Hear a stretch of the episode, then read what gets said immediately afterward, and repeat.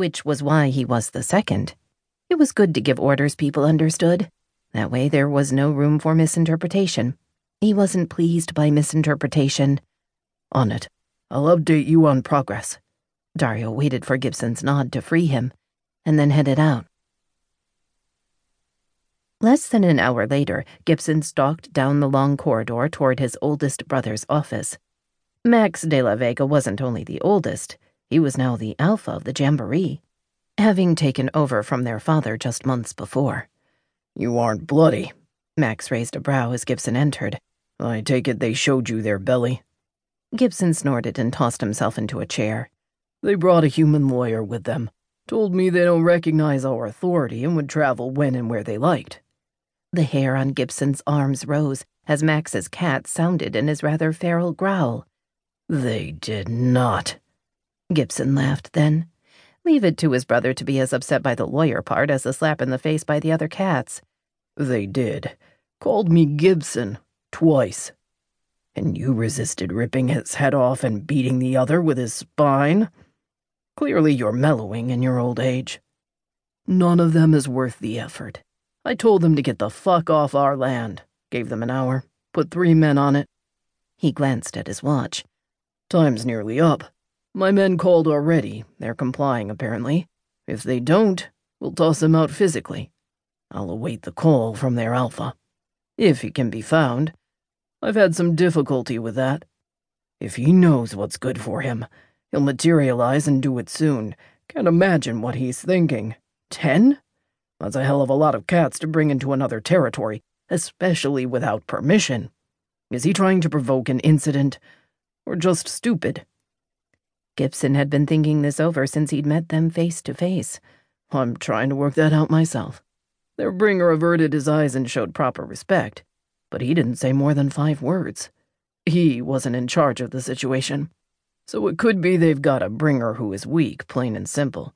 They're a small enough jamboree that their population just doesn't have a stronger cat. I've never met Bertram, the alpha, so I don't know what he's like. It was good to remember that most other jamborees weren't as large and well regulated as De La Vega was. A lot of cats lived in jamborees that were more just all the cats who live in the area, but without a real structure. I think the initiative Kendra is heading up is something of great use to us as well. Kendra, Max's wife, and the other alpha of the Jamboree, was also a witch and was bringing a whole lot of change into their culture, trying to unite in the face of a rising threat. Unity was a good thing. It made you powerful, and the more powerful you were, the less people considered fucking with you. It wasn't always a clean job, and there were things Gibson had had to do that he'd regretted even as he knew he'd had no other choice. Can't hurt to reach out to the other jamborees more often. Cross train other alphas, other bringers, and seconds. Avoid the stupid shit. Max sat back in his chair. We'll find out one way or the other soon enough. Regardless of their reasoning, we'll have underlined a painful lesson. Ten is unreasonable, for any jamboree. Keep an eye on them. I'll let you know what happens when I finally connect with their alpha. Things were tense enough as it was without any inter-jamboree crap. He knew Max had a lot to manage, and yet his brother had risen to every single challenge. Gibson nodded. You should let Kendra do it. I love to watch your woman get tough. He said it, knowing his brother would be annoyed, knowing it would ratchet the tension back as well.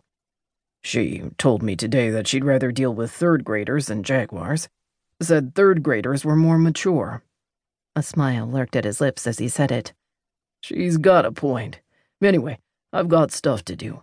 I'll check in once we know they're gone for sure. You know where I am if you need me.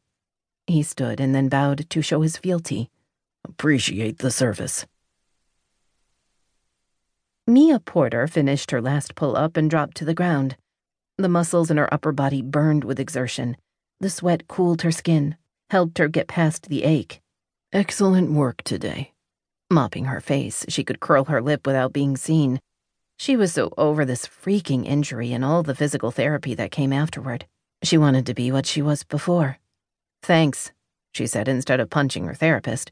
He also happened to be ridiculously hot, so it didn't seem fair to snap at him when he looked that good and was only trying to help. You're really doing well.